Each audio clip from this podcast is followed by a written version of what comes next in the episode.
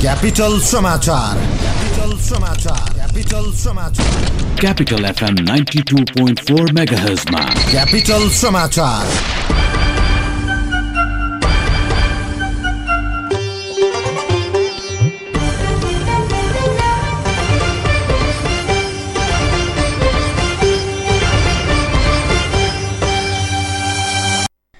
नमस्कार तथा शुभ प्रभात। आज मिति दुई हजार छत्तर साल जेठ अठाइस गति मंगलबार बिहान छ बजेको क्यापिटल समाचारमा तपाईँलाई स्वागत छ। उपस्थित भएका छौं साथी सितासमा राय माझी र म गीता थापा। सुरुमा मुख्य समाचारका शीर्षकहरू। संसदीय समिति र सरकार बीच दूरी बढ्यो। लोकसेवा आयोगले निकालेको विज्ञापन रद्द गर्न संसदीय समितिको निर्देशन। दुई अर्ब सैतिस करोडको प्रधानमन्त्री रोजगार कार्यक्रम निर्माण सामग्री खरिदमै सकियो एकहत्तर करोड। मौत्तरीमा कार्यक्रम नै सुरु भएन। चर्चित गायिका आनी सम्पत्ति शुद्धिकरणको अनुसन्धानमा स्रोत नखुलेको रकम पटक पटक नेपालभित्र आएको खुलासा। बालिका बलात्कारको घटनामा संलग्न भारतका तीनजनालाई जन्मकैदको सजाय हङकङमा सपुर्दगी सम्बन्धी विधेयक विरुद्ध विशाल प्रदर्शन। र वर्षा बाधकभन्दा आइसिसी वर्ल्ड कप क्रिकेटमा दक्षिण अफ्रिका र वेस्ट इन्डिजले अङ्क बाँडे। जग्गामा लगानी गर्यो सेयरमा लगानी गर्यो दौडा दौड। यता कुद्यो उता कुद्यो टेन्सनै टेन्सन। भाउ पनि कहिले खर्लप्पै घट्छ भरै नहुने। म त दिक्क भइसकेँ भने। किन दिक्क हुनु भा? म त नेपाल बैङ्कको मुद्दती खातामा रकम राखेर ढुक्कै छु। न केही दौडधुप न केही टेन्सन। बसी बसी ब्याज आउँछ। तिन तिन महिनामा खर्च चल्दै गर्छ। साउको साउ बचत। ए हो र? हो त नि। वार्षिक नौ दशमलव दुई पाँच प्रतिशत ब्याज। पैसा चाहिहाले पनि मुद्दती रसिदै राखेर तुरुन्तै कर्जा पाइने। ढुक्क हुनुहोस् नेपाल बैङ्कमा मुद्दती खाता खोलेर। तपाईँको साथमा छ नेपालको पहिलो ब्याङ्क नेपाल ब्याङ्क लिमिटेड। होइन हौ काका चिटिक्क परेर कता हो नि? कता हुनु? आँखा जचाउन आँखा अस्पतालमा नि। होइन तपाईँ त मधुमेहको बिरामी अनि आँखा अस्पतालमा चाहिँ किन नि? ल यता सुन मधुमेहको बिरामीलाई आँखामा डायबेटिक रेटिनोपेथी भन्ने गम्भीर समस्या हुन्छ अरे। त्यसैले मैले त आँखा जचाइसकेँ आँखा जाँच गरेको एक वर्षभित्र फेरि पनि जचाउनु पर्छ भनेर डाक्टरले भन्नुभएको थियो। त्यही भएर आँखा जचाउन अस्पताल जान लागेको।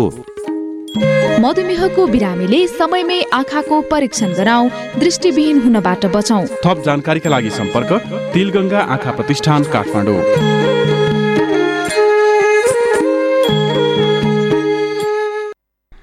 पत्र पत्रिकाको सङ्गालो क्यापिटल समाचार तपाईँ काठमाडौँमा ninety two point four megahertz प्रदेश नम्बर एकबाट radio Sarangi one oh one point three megahertz Gandaki प्रदेशबाट radio Sarangi ninety three point eight mega हर्जसँगै देशभरका विभिन्न एफएम स्टेशनहरूबाट एकैसाथ सुनिरहनु भएको छ। तपाईँ हामीलाई W W W dot CFM dot कममा पनि संसारभर सुन्न सक्नुहुन्छ। समाचार अब विस्तारमा। प्रतिनिधि सभाको राज्य व्यवस्था तथा सुशासन समितिले स्थानीय तहमा कर्मचारी भर्ना सम्बन्धी विज्ञापन रद्द गर्न सामान्य प्रशासन मन्त्रालय र लोक सेवा आयोगलाई निर्देशन दिएको छ। आयोगले प्रकाशित गरेको विज्ञापन असमावेशी र संविधानको मर्म एवं भावना विपरीत भएको ठहर गर्दै समितिले यस्तो निर्देशन दिएको हो। निर्देशनप्रति सत्तापक्षकी केही सांसदले असन्तुष्टि जनाएका छन्। तीन बुधे निर्देशनमा हालसम्मको दरबन्दीमा रहेको फाजिल र पुलका कर्मचारीलाई स्थानीय तहमा काजमा खटाउन भनिएको छ। प्रदेश एवं स्थानीय तहको संगठन तथा व्यवस्थापन सर्वेक्षण गरी दरबन्दी संख्या यकिन गरेर समानुपातिक र समावेशी सिद्धान्तका आधारमा निश्चित मापदण्ड बनाएर रिक्त पदमा करारबाट पूर्ति गर्न निर्देशन दिएको छ।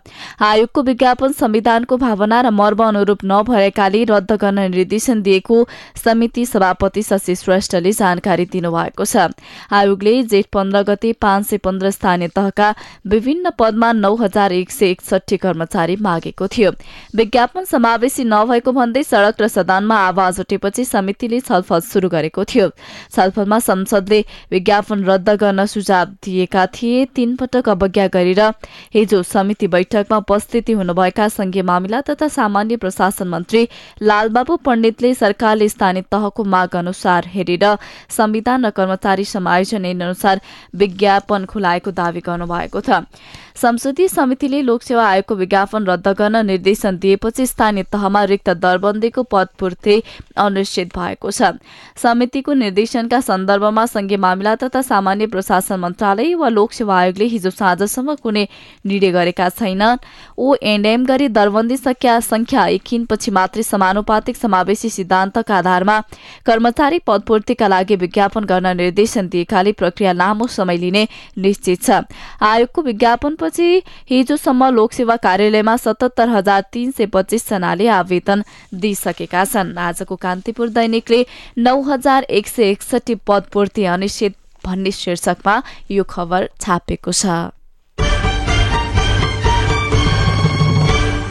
प्रधानमन्त्री रोजगार कार्यक्रम अन्तर्गत प्रत्येक स्थानीय तहलाई छ लाखदेखि एक करोडसम्म बजेट दिइएको छ।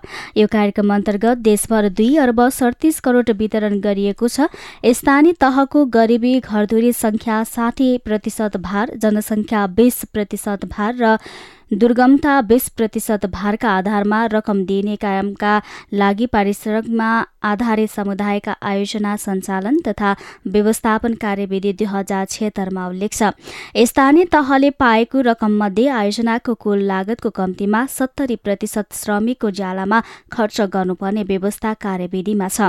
त्यस्तै निर्माण सामग्री खरिदका लागि पच्चीस प्रतिशत अर्थात उनासाठी करोड औजारमा तीन अर्थात सात करोड र कन्टिन्जेन्सी खर्च गर्न एक प्रतिशत अर्थात् दुई करोड सडतिस लाख छुट्याइएको छ। बाँकी एक प्रतिशत अर्थात् दुई करोड सडतिस लाख रकम आयोजना व्यवस्थापन र सुपरभाइजरको तलबमा खर्च हुने व्यवस्था कार्यविधिले गरेको छ। रोजगार आयोजना सञ्चालन गर्दा आवश्यक निर्माण सामग्री आयोजनाको प्राविधिक अध्ययनको आधारमा स्थानीय तहले खरिद गरी उपलब्ध गराउनुपर्ने व्यवस्था रहछ। त्यस्तै महोत्तरीका स्थानीय तहमा प्रधानमन्त्री रोजगार कार्यक्रम शुरू भएको छैन तथ्याङ्क संकलनको काम सकिएको उनीहरूको भनाइ छ।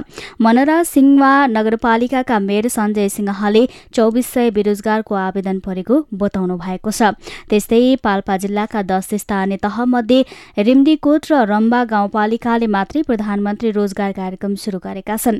बगनास काली गाउँपालिकाले तयारी समेत गरेको छैन। रोजगार संयोजक कामना पराजुलीले व्यक्तिगत कामले कार्यालय नआएपछि काम अगाडि बढ्न नसकेको गाउँपालिका अध्यक्ष कृष्ण बस्यालले जानकारी दिनुभएको छ। त्यस्तै पाँच थरका आठ स्थानीय तहमध्ये सातवटामा सञ्चालन हुन लागेको कार्यक्रम एक करोड उनासाठी लाख रुपियाँ खर्च गर्ने तयारी भइरहेको छ। दक्षिणी पाँच थरको मेक्लाजुन गाउँपालिकाको यो वर्ष कार्यक्रम नगर्ने भएको छ। त्यस्तै सुनसरीका अधिकांश स्थानीय तहमा रोजगार कार्यक्रमका संयोजकहरू पुगेका छैनन्। केही स्थानीय तहले बेरोजगारको लगत ओडालबाट संकलन शुरू गरे पनि रोजगार संयोजक नहुँदा काम अघि बढेको छैन। धरान उपमहानगरपालिका र बराहा क्षेत्र नगरपालिकामा हालसम्म रोजगार संयोजक नआएको धरानका प्रशासकीय अधिकृत गणेश प्रसाद खतिवड़ाले जानकारी दिनुभएको छ। दुई अर्ब सडतिस करोडको प्रधानमन्त्री रोजगार कार्यक्रम निर्माण सामग्री खरिदमै एकहत्तर करोड भन्ने शीर्षकमा आजको नयाँ पत्रिका दैनिकमा खबर प्रकाशित छ।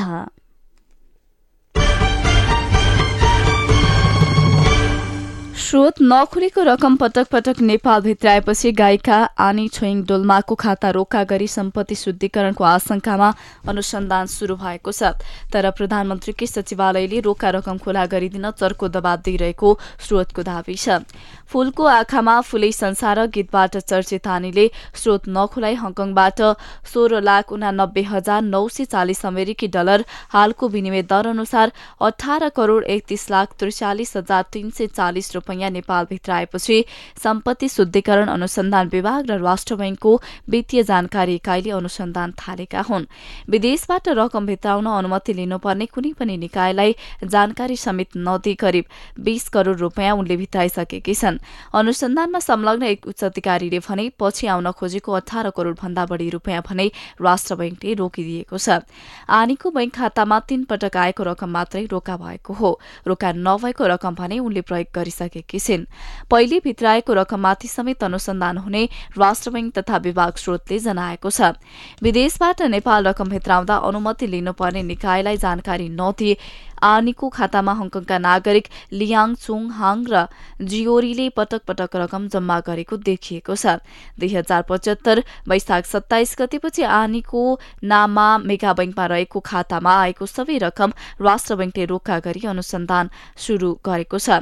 हङकङका नागरिकले वैशाख छब्बीस गते पाँच लाख उनानब्बे हजार नौ सय अस्सी अमेरिकी डलर नेपाली छ करोड़ त्रिचालिस लाख सतहत्तर हजार सात सय अस्सी रूपियाँ जम्मा गरेका थिए। आजको कान्तिपुर दैनिकमा आनी सम्पत्ति शुद्धिकरणको अनुसन्धानमा भन्ने शीर्षकमा यो खबर प्रकाशित छ।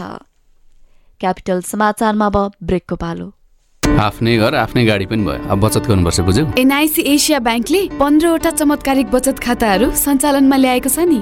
ब्याज दर चाहिँ कति हुने वार्षिक छ दशमलव पाँच प्रतिशत। त्यति त धेरै ब्याङ्कले दिइरहेछ त नि। मम्मी छ बजिसक्यो नेपाली टाइम त हो नि आफूले ढिलो गर्ने अनि देशलाई दोष दिने बल्ल तिम्रो सोच बदलिँदैछ तपाईँ पनि आफ्नो सोच बदल्नुहोस् अठार घातक रोगहरू लागेमा पन्ध्र लाखसम्मको बिमा सुरक्षण पन्ध्र लाख पन्ध्र लाखसम्मको दुर्घटना बिमा वार्षिक एक लाख पचास हजारसम्मको औषधि उपचार खर्च पनि पाइन्छ। नेपालमै पहिलो पटक बचत खाताबाटै मुद्दती खाताको पनि फाइदा लिन सकिने चमत्कारिक सुविधा। यो त चमत्कारिक भन्दा नि महाचमत्कारिक रहेछ जाउँ अब ढिलो भइसक्यो। सोच बदलौ। आजै एनआइसी एसिया ब्याङ्कमा गई चमत्कारिक बचत खाताहरू खोली आफ्नो र आफ्नो परिवारको भविष्य सुनिश्चित गरौँ। एनआइसी एसिया ब्याङ्क पनि साथी पनि राम्रो पनि हाम्रो पनि। एनआइसी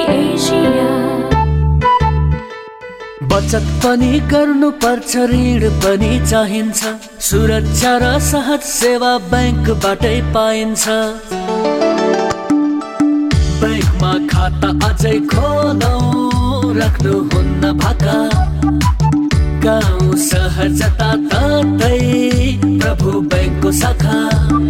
समृद्धिको सहायत्री प्रभु ब्याङ्क नै रोजौ।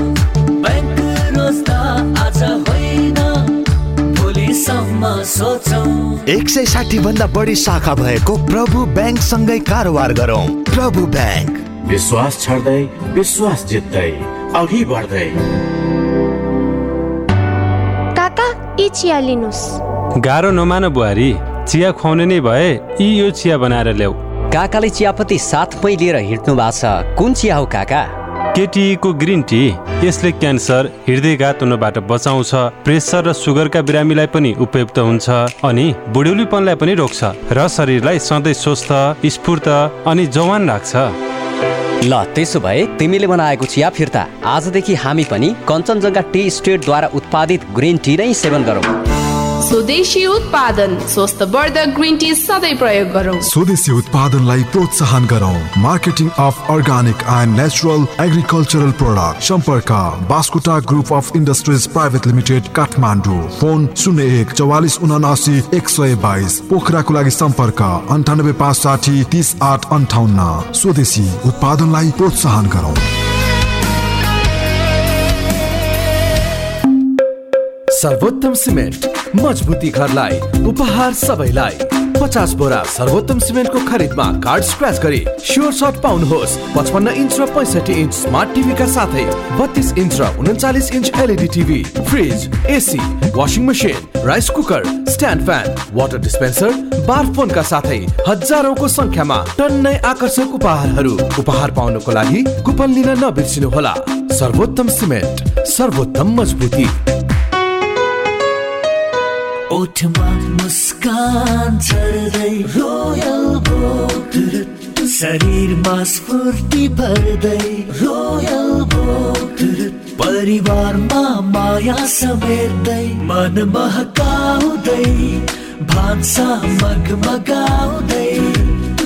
रोयल रोयल भोग प्रिमियम जिरा मसिनो चामल सित्ता सित्तामा विश्वास। ब्रेकपछि बाँकी प्रसङ्ग। सरकारले छिमेकी मुलुक भारत निकास सीमा पहिलो पटक नगद अनुदान दिने व्यवस्था गरेको छ। यसअघिसम्म भारत बाहेक अन्य तेस्रो मुलुकमा निकासी गरे बाफत मात्रै सरकारले नगद अनुदान दिने गरेको थियो। स्वदेशी उत्पादनको प्रबन्धन गरी विदेशी वस्तुको आयात प्रतिस्थापन गर्न अहिले सरकारले तरकारी फूल अलैँची सुडु र जुत्तामा तीनदेखि पाँच प्रतिशतसम्म नगद अनुदान दिने व्यवस्था गरेको हो।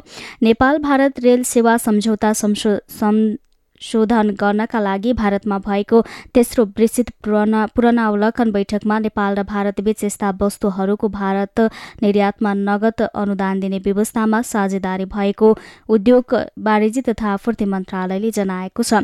मन्त्रालयका वाणिज्य तथा आपूर्ति सचिव केदार बहादुर अधिकारीले सरकारले पहिलो पटक भारत निकासीमा नगद अनुदान दिने व्यवस्था गरेको जानकारी दिनुभएको छ। भारत निकासीमा पहिलो पटक नगद अनुदान व्यवस्था भन्ने शीर्षकमा आजको राजधानी दैनिकमा खबर प्रकाशित छ।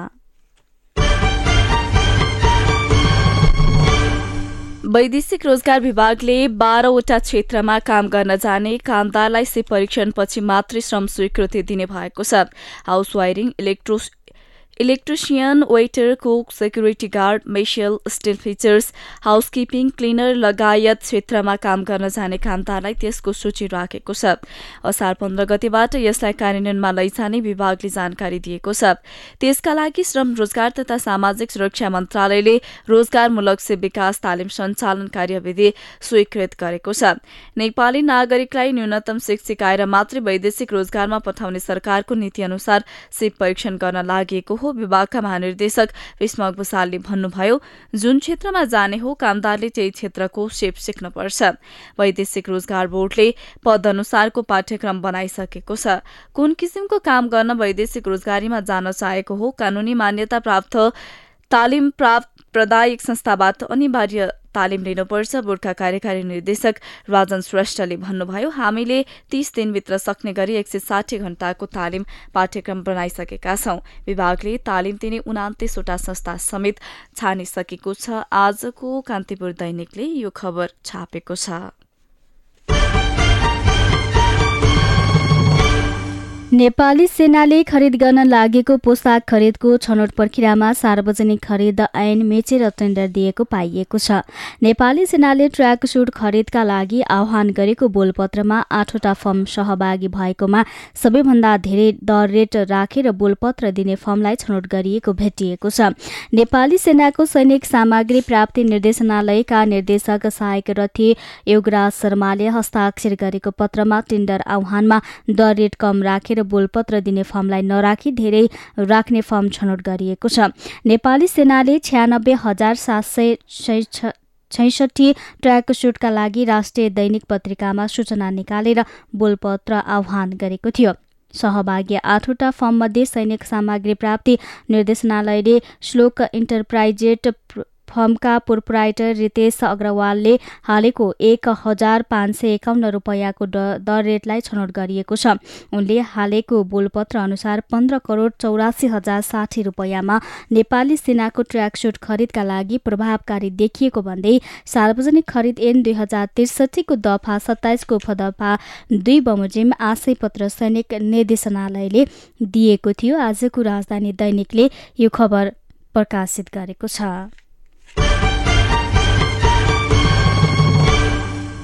प्रधानमन्त्री केपी शर्मा ओलीले उद्योग वृद्धि धेरै रोजगारी सिर्जना र अर्थतन्त्रलाई दिगो बनाउनेतर्फ सरकारको काम कारवाही लक्षित रहेको बताउनु भएको छ। विश्व श्रम संगठन आईएलओको शतवार्षिकीका अवसरमा आयोजित अन्तर्राष्ट्रिय श्रम सम्मेलनको एक सय आठौं बैठकलाई हिजो स्विजरल्याण्डको जेनेभामा सम्बोधन गर्दै उहाँले उद्योगहरू आधुनिक अर्थतन्त्रका चालक हुन् तिनले रोजगारी प्रदान गर्दै आईएलओको मापदण्ड कार्यान्वयन गर्दछन् भन्दै बोल्नु भएको छ गतिशील अन्तर्राष्ट्रिय श्रम वातावरणलाई सम्बोधन गर्न नेपालले दरिलो कानून र नीतिगत सुधार अप्नाएको उहाँले बताउनुभयो। उहाँले आइएलओका भौगो भौ मौलिक उपकरणलाई पक्ष राष्ट्रको नाताले नेपालमा लागू गरिएको जानकारी दिनुभएको छ। नेपालका कानूनले नियमित तथा अनियमित बाहिर स्रोतबाट ल्याएका अथवा करार गरिएका र संगठनिक अथवा औपचारिक क्षेत्रका जुनसुकै श्रमिक भए पनि विभेद नगरेको सबै प्रकारका कामदारलाई सामाजिक सुरक्षा दिएको र अनौपचारिक क्षेत्रलाई औपचारिक प्रक्रियामा लगिएको उहाँले बताउनुभयो।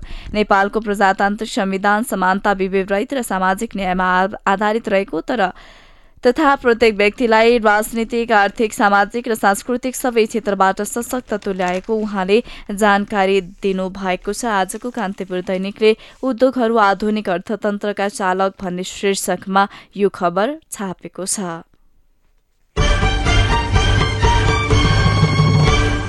समाजवादी पार्टी नेपालले सरकारबाट नअलग्ने मनस्थिति बनाएको छ। प्रधानमन्त्री केपी शर्मा ओली नेतृत्वको सरकारलाई सहभागी हुने बेला अघि सारिएका माग पूरा हुने सम्भावना नदेखेपछि समाजवादी पार्टी सरकारबाट अलग हुन खोजेको हो।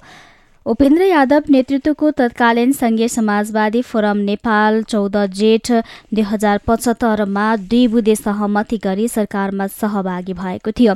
सरकारमा सहभागी हुँदा भएको सहमति र पछिल्लो समय नयाँ शक्ति पार्टीसँग भएको एकीकरण प्रसाद सरकार छोड्न पार्टीभित्र चर्को दबाव छ। उपेन्द्र यादव नेतृत्वको फोरम र डाक्टर बाबुराम भट्टराई नेतृत्वको नयाँ शक्ति बीच भएको एकीकरण हुँदा सरकार छोड्ने आन्तरिक सहमति भएको थियो। समाजवादी पार्टी केन्द्रीय कमिटिका अध्यक्ष समेत रहेका यादव अहिले ओली नेतृत्वको सरकारमा उप प्रधान तथा स्वास्थ्य मन्त्री हुनुहुन्छ। विगतको सहमति अनुसार संविधान संशोधनमा भएको ढिलाइप्रति समाजवादी पार्टीमा असन्तुष्टि बढ्दै गएको छ। सरकार छोडेर माग सम्बोधनका लागि सडक र सदनबाट संघर्ष गर्नुपर्ने आवाज पार्टीमा उड्दै आएको छ। सरकार छोड्ने तयारीमा समाजवादी पार्टी विगतको सहमति अनुसार संविधान संशोधनको प्रक्रिया अघि नबढेपछि असन्तुष्ट बढ्दै भन्ने शीर्षकमा। आजको राजधानी दैनिकले खबर प्रकाशित गरेको छ। यता आजको अन्नपूर्ण दैनिकले राजनैतिक खबरलाई नेपाल नेकपामा थरीथरी अभियान र काङ्ग्रेस नेतामाथि प्रश्न प्रश्न भन्ने शीर्षकलाई मुख्य प्राथमिकता दिएर छापेको छ। सत्तारूढ नेकपा र प्रतिपक्षी कंग्रेसका संगठनात्मक संरचना आफ्नै तालले चल्न थालेका छन्। नेकपा एकीकृत भएको एक वर्ष बिते पनि तल्लो तहसम्म एकीकरण हुन नसक्दा संगठन असरल छ नेतापिछे भिन्न भिन्न अभिव्यक्ति आएपछि कार्यकर्ता समेत अन्यलमा रहेका छन्। प्रतिपक्षी कंग्रेस र सांगठनिक रूपमा सशक्त देखिन्छ न त उसले जिम्मेवार प्रतिक्रियाको भूमिका खेल्न सकेको छ। यति बेला कंग्रेसका कार्यकर्ता नेतृत्व समक्ष औंला ठड्याउन थालेका छन्। सत्तारूढ नेकपाका एक्काइस केन्द्रीय सदस्यले गत मंगिरमा केन्द्रीय समिति बैठक बोलाउन पार्टी अध्यक्षलाई ज्ञापन पत्र बुझाएका थिए। नीति निर्माणको केन्द्रीय थलो केन्द्रीय समितिको एक वर्ष यता बैठक नबसेपछि उनीहरूले सामूहिक रूपमा लिखित ध्यानकर्षण गराएका थिए। त्यस यता पटक पटक स्थायी समिति बैठक बसे पनि अहिलेसम्म केन्द्रीय समितिको बैठक बसेको छैन। पोली ब्युरो गठन हुन सकेको छैन। नेताहरूको क्षमता अनुसारको जिम्मेवारीमा समेत विवाद अझै जारी छ। यता कंग्रेसका स्थानीय तहका कार्यकर्ताले पार्टी कमजोर हुँदै गएको भन्दै नेतृत्वको ध्यानकर्षण गराएका छन्। जिल्लामा खटिएका केन्द्रीय नेता समक्ष कार्यकर्ताले संगठन लथालिङ्ग बनाएको र प्रतिपक्षीको भूमिका बलियो बनाउन नसकेको जस्ता प्रश्न राखेका छन्। पहिलो चरणको जागरण अभियान प्रभावकारी बनाउन कंग्रेसले सतहत्तर जिल्लामा केन्द्रीय प्रतिनिधि खटाएको थियो। केन्द्रीय प्रतिनिधिले आफ्ना जिल्लामा एक महिना बसेर त्यहाँको अभियान संयोजन गरेका थिए।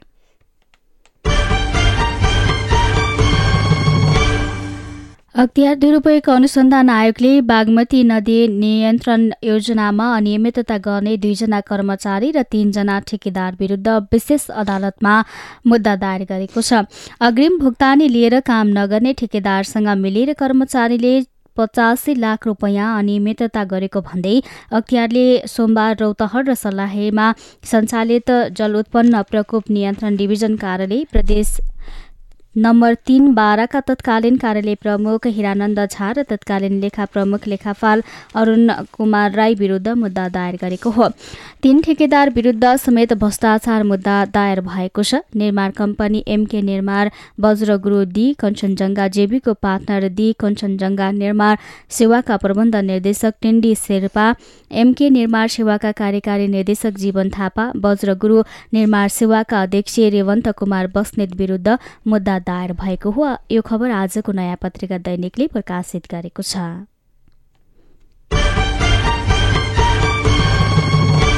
ठूलो यातायात कार्यालयले बिचौलियालाई कार्यालय प्रवेशमा रोक लगाएको छ। कार्यालयले सेवाग्राहीलाई ठगिन नदिन यो नीति लिएको हो।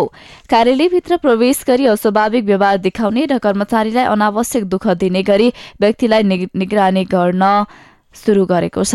असम्बन्धित व्यक्तिले काम गराइदिने भन्दै सेवाग्राहीलाई दुःख दिन थालेपछि ठूलो भराङ यातायात कार्यालयले कडाई गर्न सुरु गरेको हो। बिचौलियाले सेवाग्राहीलाई भ्रमणमा पारी रकम भ्रममा पारी रकम असुल्ने गरेका छन्। कार्यालयले त्यस्ता व्यक्तिको पहिचान भए लगत्तै पक्रिन थालेको छ। बिचौलियालाई नो इन्ट्री भन्ने शीर्षकमा अन्नपूर्णमा यो खबर छ।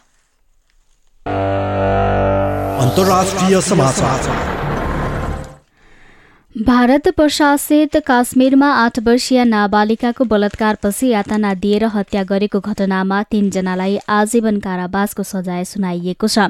सो घटनामा दोषी पाइएका मध्ये अन्य तीनजनालाई अदालतले पाँच पाँच वर्ष जेल सजाय सुनाएको छ। पठानकोटको फास्ट ट्र्याक अदालतले सो घटनामा संलग्नताको आरोप लागेका पूर्व सरकारी अधिकारी सञ्जय रामलाई पनि आजीवन कारावासको सजाय सुनाएको छ। परमारको अभावका कारण उनका छोरालाई रिहा गरिएको छ। अन्य दुईजना प्रहरीलाई पाँच पाँच वर्षको जेल तोकिएको छ।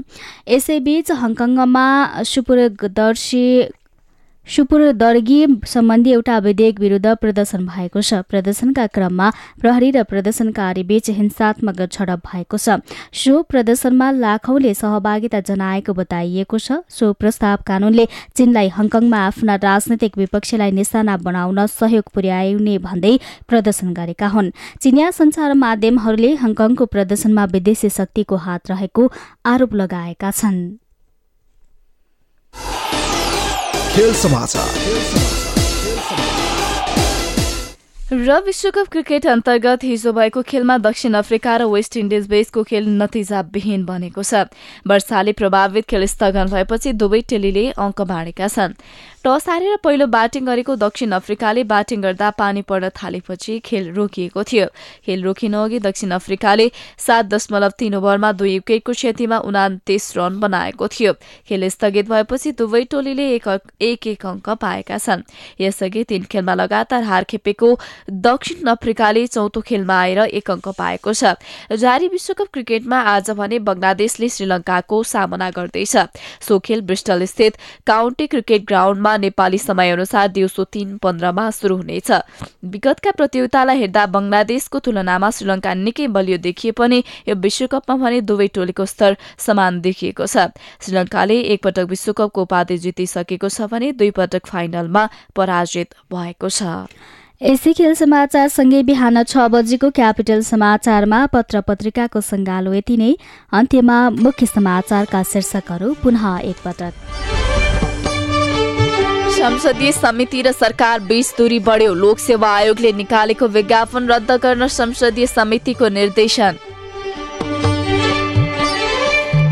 दुई अर्ब सैतिस करोडको प्रधानमन्त्री रोजगार कार्यक्रम निर्माण सामग्री खरिदमै सकियो एकहत्तर करोड। मौतरीमा कार्यक्रम नै सुरु भएन।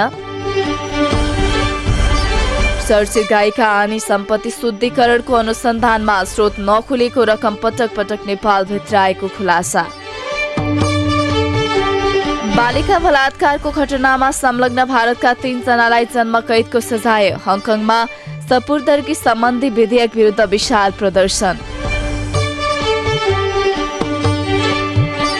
वर्षा बाधक भन्दा आइसिसी वर्ल्ड कप क्रिकेटमा दक्षिण अफ्रिका र वेस्ट इन्डिजले अङ्क बाँडे। आज बङ्गलादेश र श्रीलङ्का फिर्दै। हौस् त पत्र पत्रिकाको सङ्गालो बिहान छ बजेको क्यापिटल समाचार सकियो। हामी बिहान आठ बजे पुनः अर्को समाचारको साथमा उपस्थित हुने नै छौँ। अहिलेलाई सहकर्मी सितासमा र म गीता विदा हुन्छौ। नमस्कार।